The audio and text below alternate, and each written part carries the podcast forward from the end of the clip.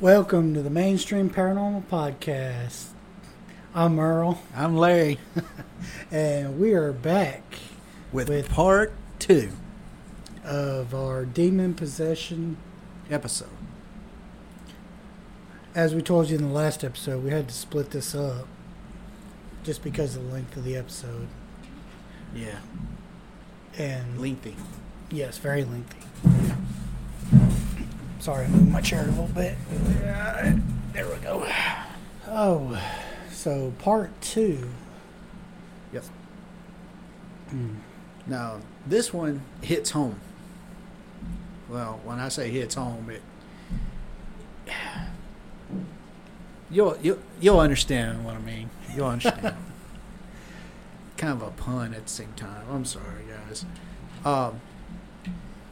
Our last episode we were talking about was possession and the different types.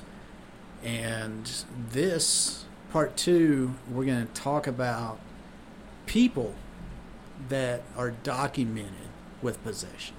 Right. And we're going to link some other things with it as well. But the first one we're going to talk about is Anneliese Michel. She was a German woman in 1952 is when she was born, and she died in 1976. She was only 23 years of age. She was raised in a Catholic church, and she started going through some weird changes. She had seizures, and that was when she was 16. She was diagnosed with a temporal lobe epilepsy. Shortly after that, she was diagnosed with depression, and by the time she was 20, she had become intolerant in various religious objects and began to hear voices. Now, keep in mind, back in that time, that was the normal way to diagnose hearing voices and everything else was, you're crazy. Yeah. They didn't think it. Now, unless you're a very devout Catholic, which a lot of German people are, and a lot of Eastern Europe. Yeah, Eastern Europe. It depends. Either they could sway it as being possessed, or it could be mental. But she actually started showing signs of possession, and they actually had to have a priest come out, look her over, diagnose whether she was or not. She actually had to have the Catholic Church in her area request for priests to come in to look at it and everything else. The two priests that were actually connected with her case actually spent 6 months in jail.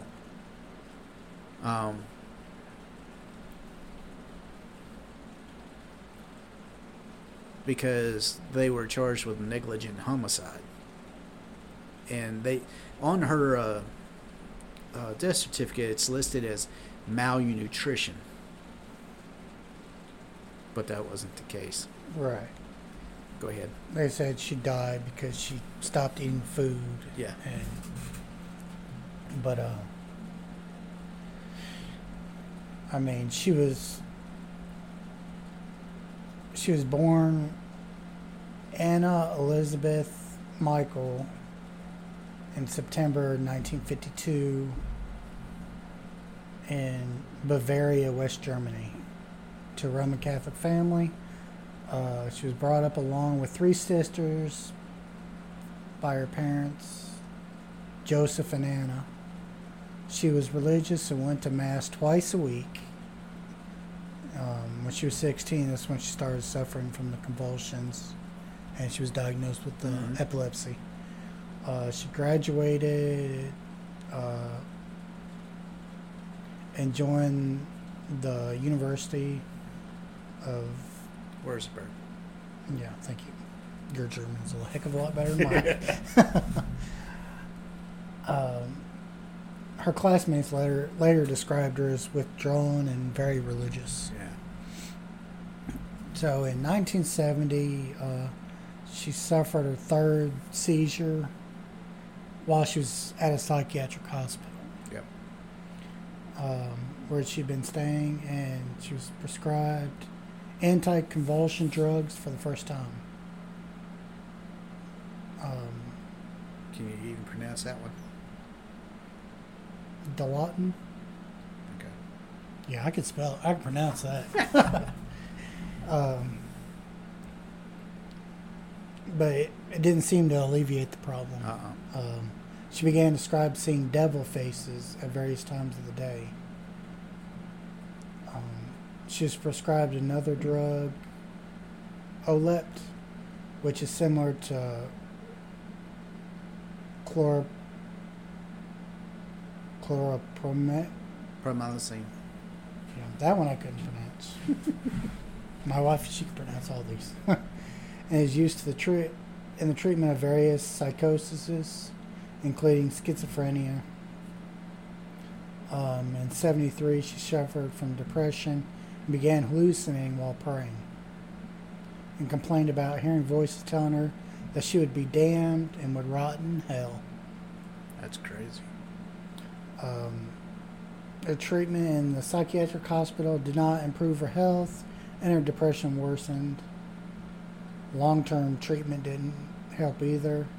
She grew increasingly frustrated with the medical intervention, taking pharmacological drugs for 5 years.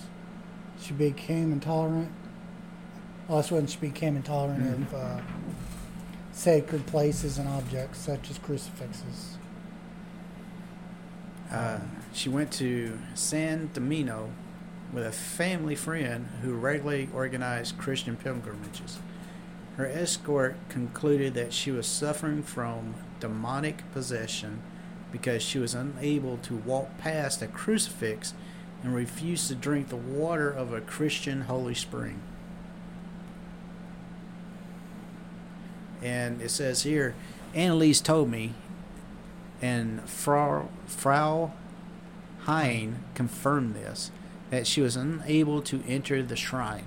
She approached it with the greatest hesitation, then said that the soil burned like fire and she simply could not stand it. Then she walked around the shrine in a wide arc and tried to approach it from the back. She looked at the people who were kneeling in the area surrounding the little garden, and it seemed to her that while praying, they were gnashing their teeth. She got as far as the edge of the little garden, then had to turn back. Coming from the front again, she had to divert her glance from the picture of Christ in the chapel. She made it several times to the garden but could not get past it. She also noted that she could no longer look at medals or pictures of saints. They sparkled so immensely that she could not stand it. And that came from Father Alt. See, Michael and her family, as well as her community, became convinced and consulted several priests asking for an exorcism. The priest declined, recommended the continuation of medical treatment, and informed the family that exorcisms required the bishop's permission. Yep. In the Catholic Church, official approval for an exorcism is given when the person strictly meets a set criteria, and then they are considered to be suffering from possession and under demonic control. Intense dislike for religious objects and supernatural powers are some of the first indications. Michael worsened physically and displayed aggression, self-injury, drank her own urine, and 8 and 6. See, that goes back to what I was saying earlier. Yeah, on the last episode. Yep. Yep.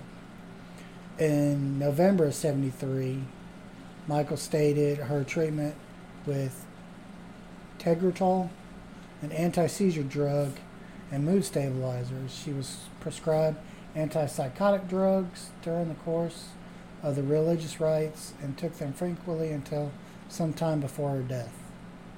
Despite taking these medications, her symptoms worsened and she began to manifest growling, seeing demons, throwing things. All right, the next part we're going to talk about is the exorcism of Anneliese. The priest, Ernest Alt, whom they met on seeing her, declared that she did not look like an epileptic and that he did not see her having any seizures. Alt believed she was suffering from demonic possession and urged the local bishop to allow an exorcism. In a letter to Alt in 1975, Michael wrote, "I am nothing. Everything about me is vanity. What should I do? I have to improve. You pray for me." And also once told him, "I want to suffer for other people, but this is so cruel." In September of the same year, Bishop Josef Stangl granted the priest Arnold Reitz permission to exercise according to the ritual Roman of 1614, but ordered total secrecy. Reitz performed the first session on 24 September. Michael began talking increasingly about dying to atone for the wayward youth of the day and the apostate priest of the modern church, and she refused to eat towards the end. At this point, her parents stopped consulting doctors on her request and relied solely on the exorcism rites. 67 exorcism sessions, one or two each week, lasting up to 4 hours, were performed over about 10 months in 1975 to 1976. Man. Yeah. It's...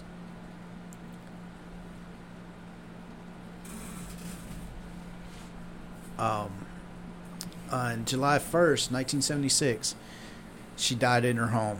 The autopsy report stated the cause was malnutrition and dehydration to the being semi-starvation state for almost a year while the rites of the exorcism were performed. She weighed 68 pounds, suffering broken knees to continuous genuflections. In other words, she would fall on her knees with her own body weight. Right. She was unable to move without assistance and was reported to have contracted pneumonia.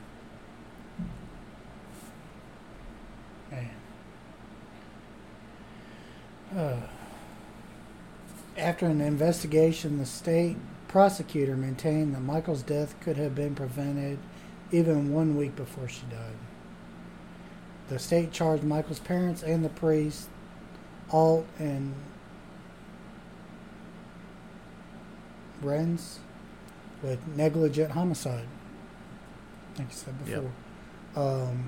During the case, Michael's body was exhumed and tapes were played to the court of exorcisms over the 11 months which led to her death. I don't understand why they exhumed her body. That makes no sense. No. The parents were defended by their lawyers. Defended by lawyers that were sponsored by the church, and the state recommended that no involved parties be jailed. Instead, they recommended sentences for the priest was a fine, while the prosecution concluded that the parents should be exempt from punishment as they had suffered enough, which is a criterion in German penal law. Said the trial started on March 30th, 1978. District Court grew intense interest before the court. Doctors testified that Michael was not possessed, stating that this was a psychological effect because of her strict religious upbringing and her epilepsy. But the Dr. Richard Roth, who was asked for medical help by Alt, allegedly told her during the exorcism that there is no injection against the devil. Anneliese Schmidt lecturer said that the exorcism was legal and that the German Constitution protected citizens in the unrestricted exercise of their religious beliefs. The defense played tapes recorded at the exorcism sessions, sometimes featuring what claimed to be demons arguing to assert their claim that Michael was possessed. Both priests said the demons identified themselves as Lucifer, Cain, Judas of Iscariot. I'm not going to answer that one. Yeah. And Legion, and Nero, among others.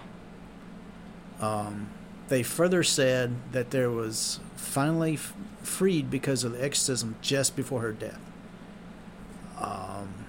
The bishop said that he was not aware of her acclaiming health condition when he approved of the exorcism and did not testify.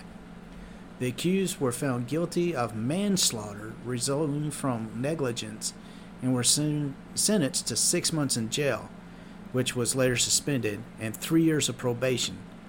It was a far lighter sentence than anticipated, but it was also more than requested by the prosecution, who had asked the priests only to be fined and the parents be found guilty not to be punished. The church, approving such an old-fashioned exorcism rite, drew public and media attention. According to John M. Duffy, the case was a misidentification of mental illness. All right. What we're fixing to do is we actually found a copy of the exorcism tape. Yes. And it's only audio. Now, what we're fixing to do is we're going to play that. We are going to we're going to ask for disclaimer. Yeah. And trying to figure out how we should say it. If you don't feel like you want to listen to it, don't. You can skip through. Yeah, I'm trying 10 minutes maybe. But listen to it at your own transgression. Yeah, it's only, say, 4 minutes. Okay. So yeah, 4 and a half minutes after we start playing it. Yeah, say about four and a half minutes. Are you gonna play both the before? Yeah, both of them are going to play. It's about 4 minutes. Okay. And the way this is set up is you're going to hear Anneliese's real voice, and then it's going to go into the demonic voices from these tapes. Again, listen to it at your own discretion. If you feel uneasy at any point in time, all you have to do is stop or pause, skip ahead, and restart, from 4 and a half minutes. Right. Depending on where you're at, on what we're fixing to do. And I mean, some of these are a little uneasy to. Yeah, it's a little unnerving. Yeah. It really is. So, with that being said, I'm fixing to start this tape. Okay. Again, this is not trickery. This is a recording of those tapes of Anneliese and the demonic voices, and you can find this on YouTube if you search for it. All right, here I go. It's buffering.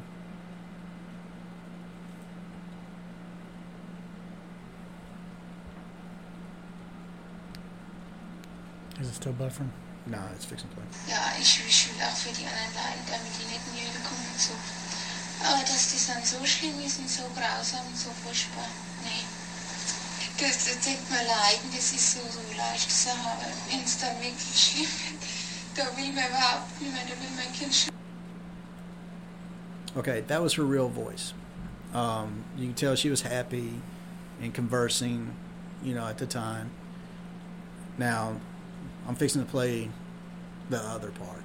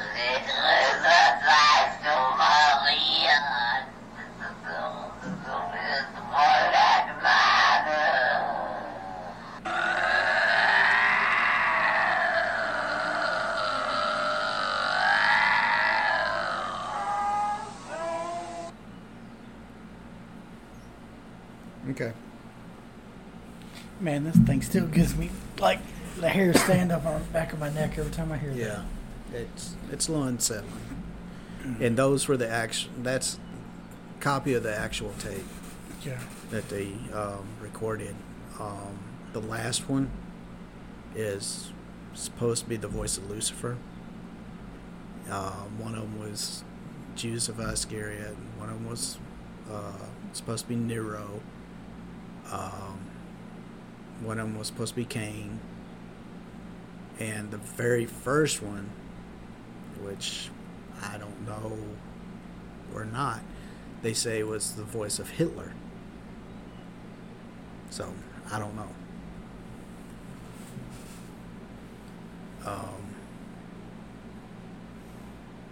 I still don't understand why they exhumed her body. Right. They said when they did that the accused exorcist, the priests, were discouraged from seeing the remains They said they even prevent him from entering the mortuary.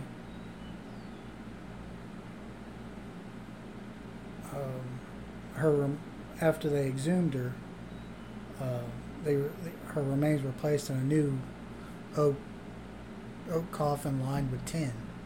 There's a reason for that. I said the body bore the signs of consistent deterioration.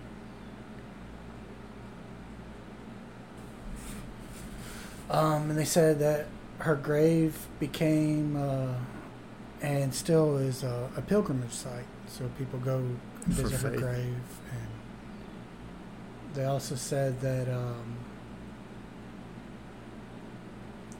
after this, sanctions exorcisms, mm-hmm.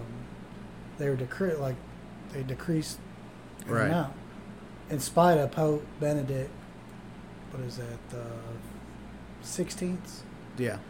Support of wider use compared to Pope John Paul II, who in 1999 made the rules even stricter and using only rare cases. Yeah. So think about that. Yeah. Sounds like I'm having an issue the same as we did in the last episode. Yeah, the crackling. The crackling. Yeah. Hold on a second, guys. All right, we're back.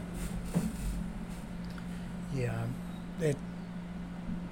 that crackling is getting to me. I'm not sure if it's coming across on the recording or not. Neither. And what's interesting in on June 6th, 2013, a fire broke out in the house where she lived, and the local police said it was a case of arson. Many of the locals attribute it to the exorcism case. There's just no way of knowing. Right. All right, the other day, Merle and I were talking about this. There's a movie that was put out that was based off this true story, and it was The Exorcism of Emily Rose. And it was based off this. Right.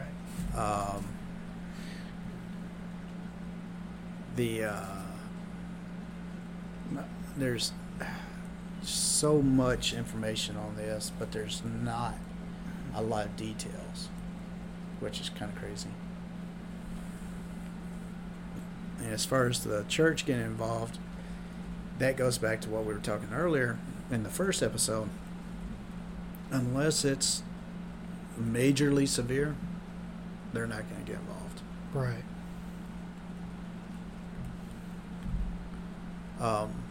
Now, this case happened in the 70s. Now, there was another case of possession that took place in the 70s as well.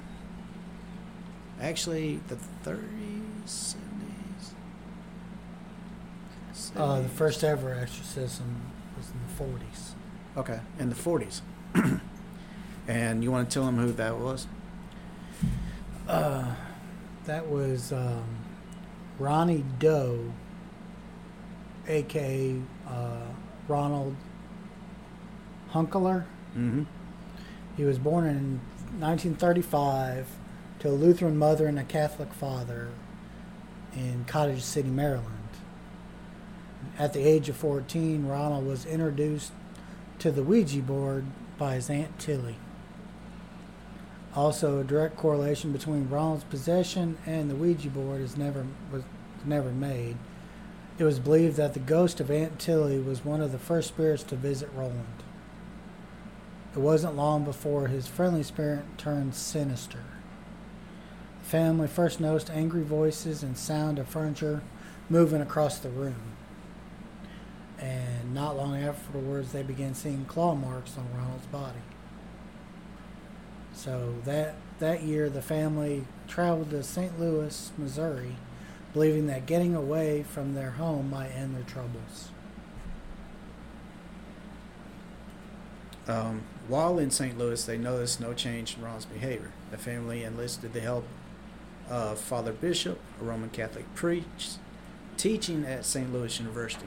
According to his diary, when Father Bishop entered the home, he found Ronald laying on his bed perfectly still as the bed shook underneath him. The bed ceased moving once Father Bishop sprayed holy water on the boy. However, Ronald quickly began experiencing sharp pains in his stomach.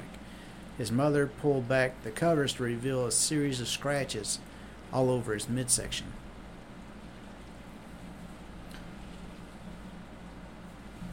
Two days later, Father Bishop returned with Father Bowdern,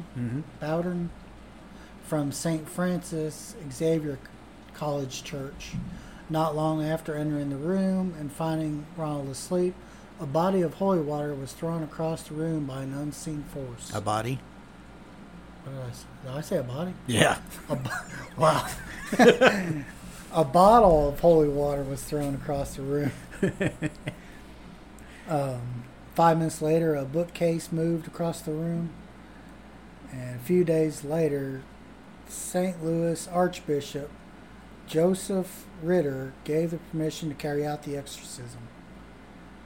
During the course of the next several days, the priest's prayers were met with violent actions and profanities, all emanating from the demonic presence they believed infected the boy.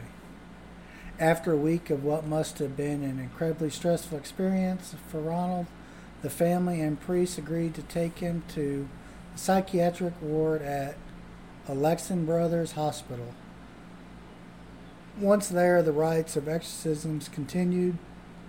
Then on Monday, April 18th, the day after Easter, the evil spirit made one last violent attempt at remaining inside Ronald before finally being expelled forever. 24 years after Ronald's ordeal, William Peter Blatty penned his novel, The Exorcist. And that is the story behind The Exorcist, is this little boy. Everybody heard it was a little boy, and now you know. Although heavily influenced by the actual events of Ronald, Blatty did make a few changes to divert attention from Ronald, changing the subject of the exorcism to a 12-year-old girl and sitting in Washington, D.C. neighborhood of Georgetown. Whether you believe Ronald was possessed or not, or just a disturbed young boy, the exorcism and the events that inspired the book and film have impacted society.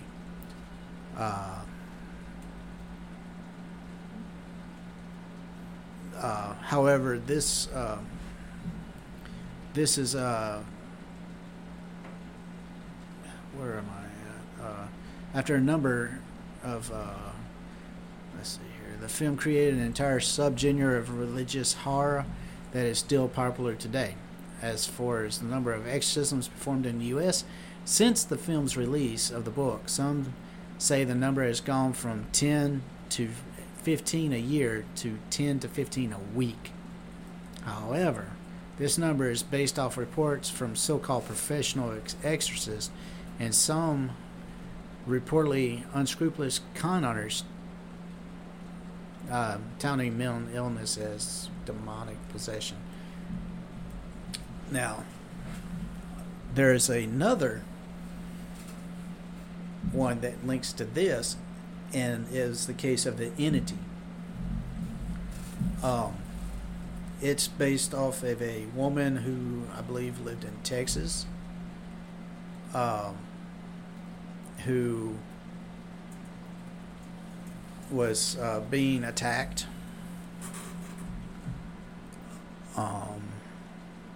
Let's see here.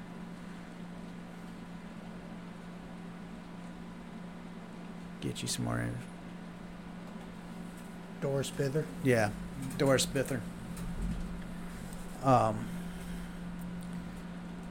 She had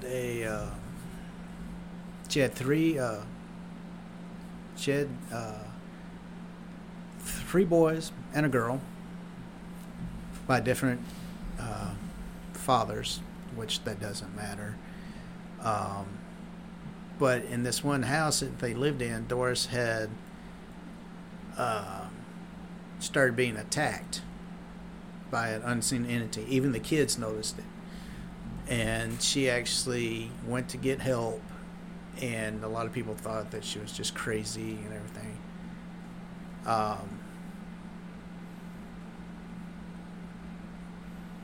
She was let's see here, let's get some information.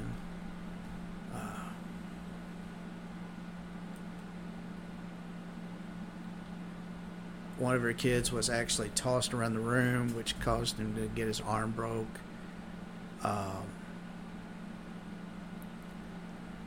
The paranormal group that she reached out to. She met him or something at a bookstore. Yeah. Yeah. She told them what was going on, and some of them couldn't believe what was going on because there were certain things that was happening that they've never heard of happening, like physical attacks. She said that she was sexually attacked by this entity. And they said it was like 3, didn't it? Yeah, but there was 3 different ones. The paranormal group didn't believe her, so she actually showed them the bruises that were on her, and where she had been attacked. Also, her neighbors testified to seeing things moving around the house when nobody was there.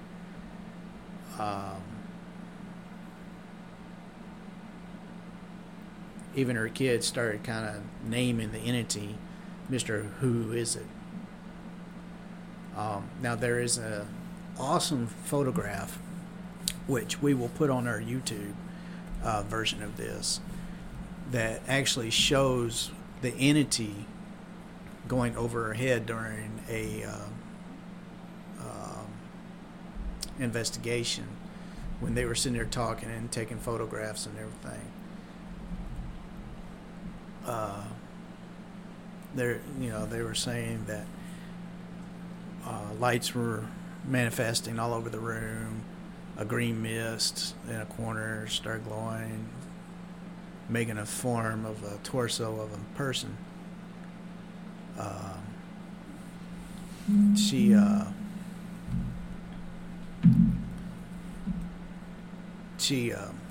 eventually decided to.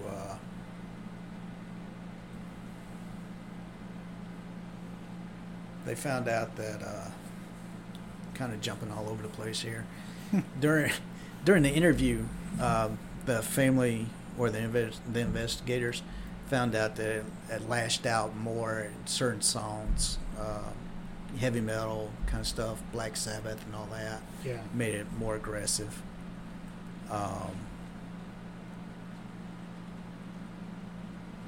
And whenever she was by herself, it was even worse.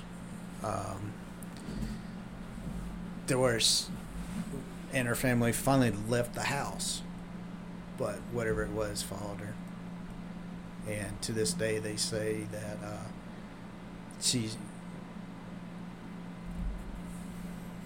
that it followed her, and that some of it still happened. But she's in her 80s now, and nobody's heard anything about her anymore. Right. So she's kind of died out of the light. Said her son, however, did come forth with an interview in 2009 in which the world found out that she passed away from pulmonary arrest in 1995. And she even claimed that, go back up for a second, that she became pregnant due to a rape, but medical tests showed that she was suffering from ectopic pregnancy. What is that?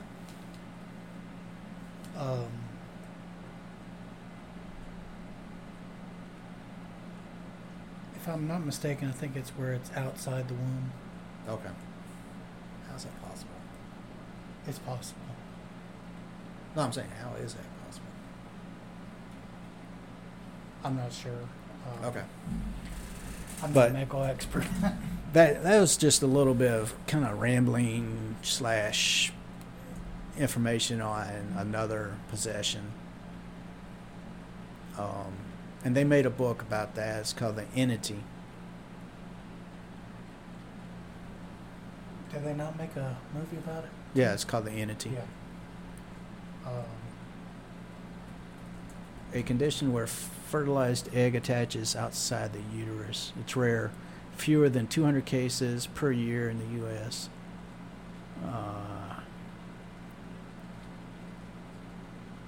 Common in for ages 18 to 35.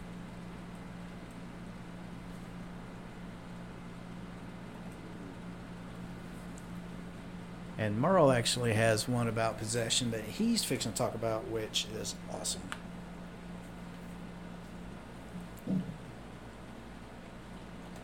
And which one is that one? I don't know how it's pronounced. Ammons Haunting. Okay. It's actually from my home state. It's called the Ammons Haunting Case. It's also known as the 200 Demons House. Wow. It took place in Gary, Indiana, in 2011. So, I mean, this is pretty recent. Yeah. In November 2011, LaToya Ammons, her mother, Rosa Campbell, and her three children, ages 7, 9, and 12, moved into a house in Carolina Street in Gary, Indiana. Days after they moved in, they claimed black flies swarmed the porch in December. That's crazy. In December in Gary, Indiana. I mean, you're right on Lake Michigan. Oh, jeez. So, I mean, you're sub-zero temperatures at that time of year. Yeah, flies shouldn't even be around. No. And they kept returning even after the family believed they were killed. So, like, she'd spray them or whatever. And they, Campbell initially heard footsteps in the basement and doors creaking. Later, she alleged to have witnessed a shadowy figure of a man pacing in the living room. Okay, this is what I was going to talk to in the last episode. Okay. But I ran out of time. They consider, as far as a lot of people consider, shadow figures to be demonic. Right. Okay, I lost my spot. Okay. And they found boot print. Campbell claims she was choked by an unseen force. So this is the mother. Right. The 12-year-old daughter was claimed to have levitated above her bed, unconscious during a sleepover with a friend. They were said to have prayed until the girl returned to the bed. The daughter had no memory of the incident. The older sons were allegedly thrown across the room by an unknown force. Huh. The younger son allegedly had his eyes roll into the back of his head and was growling, saying, "It's time to die, and I will kill you."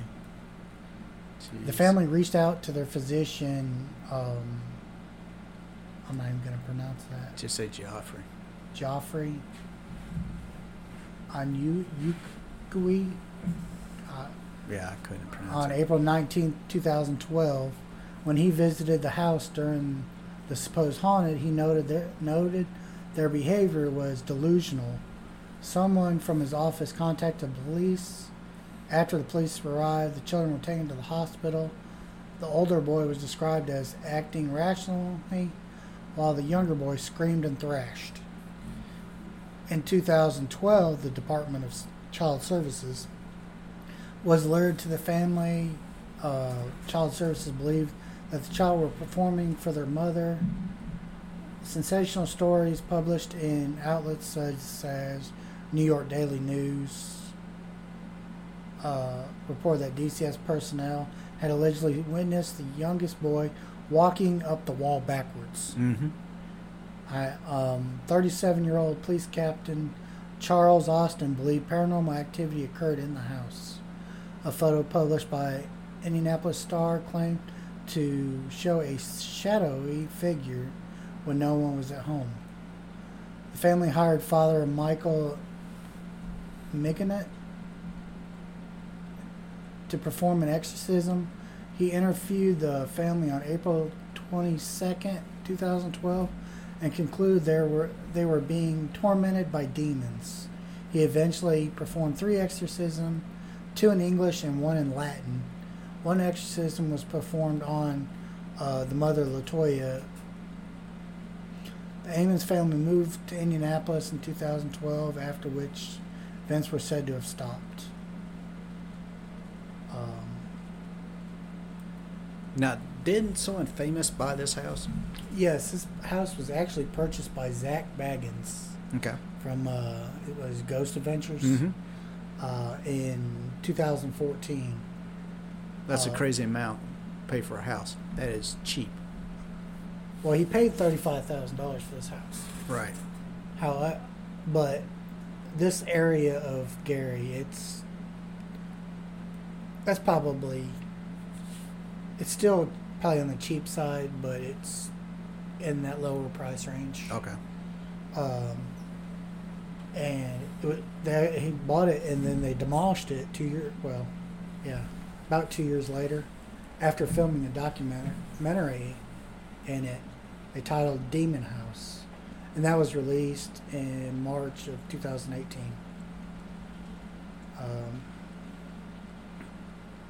There's been several documentaries about this. I actually saw the episode, The Demon House. I actually saw that, and some of it is kind of questionable about what happened when he stayed in it by himself. So I don't know. I also know that he actually, in a lot of the cast a lot of the crew, I'm not gonna say cast, but a lot of the crew and some of his friends that were there helping out film that episode. Right. After the house was demolished, he actually kept 1 or 2 5-gallon buckets of the dirt and debris from that house and carried it back to Los Angeles with him. Not in Los Angeles, but Vegas, where he lives. Where he's got his museum. It's actually, no, it's not even in this museum. It's actually in a storage building. Huh. And even Zach, at the end of the documentary, showed him at the storage building, throwing up the door, popping the top off the 5-gallon bucket, and had his hands in the dirt. And he was like, I just can't let go of it. So it's kind of weird. Yeah, it's a little something connected to it. Yeah. And Zach Bagans, there's a lot of speculation that he's had a demonic attachment, but that's hearsay. Nobody knows. Right. So who knows? But there's... what, 3 cases? Yeah, 3. Is that 3 or 4? That was 4. 4 cases? So we had Anneliese Michel, The Entity. Was there only 3? Oh, no. The true story behind The Exorcist. Yeah, true story behind The Exorcist, The Entity, and this one. So that's 4. Right. So that's 4 cases of possession. Right. And different types, because you've got a house, you got a person, well, you got 3 houses, 2 houses and 2 people. Right. As far as possession. So that's the different types that we were talking about. So what are we looking at as far as time over? We're fixing to come up on 50 minutes. 50 minutes already? Yep. Wow. All right. Well, that's, I guess, the end of that one, huh? Yeah. I mean, it goes fast. It does. Yeah. All right. So we are going to end this episode, right? Yeah. Okay. That's all I've got. That's it for part 2 of Possession. So if you had, I guess... kind of late to say it now, but if you hadn't listened to part one, I guess you can still go back and listen to it because it gives more of the definitions and background behind demon possession. But yeah, don't jump to the end of the thing. Go to the beginning. Right. Yeah, definitely. Otherwise, you're going to be lost. So. Yeah. So that's all I've got for this episode. Yep. You good? I'm good, man. All right, so go ahead and douse myself in some holy water. All right, so we're going to go ahead and end it there. So I'm Merle. I'm Larry. See you on the other side.